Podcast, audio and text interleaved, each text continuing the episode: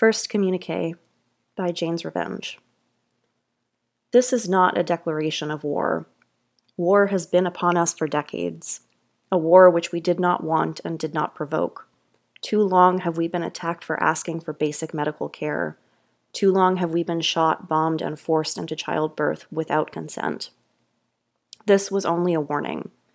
We demand the disbanding of all anti choice establishments, fake clinics, and violent anti choice groups within the next 30 days. This is not a mere difference of opinion, as some have framed it. We are literally fighting for our lives. We will not sit still while we are killed and forced into servitude. We have run thin on patience and mercy for those to seek to strip us of what little autonomy we have left.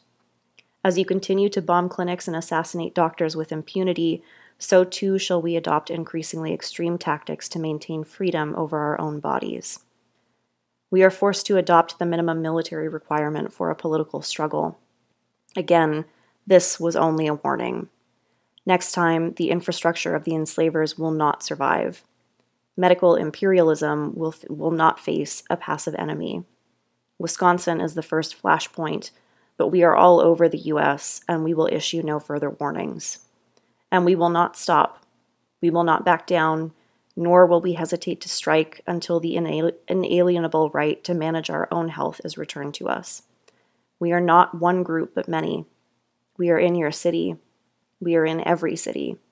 Your repression only strengthens our accompliceship and resolve.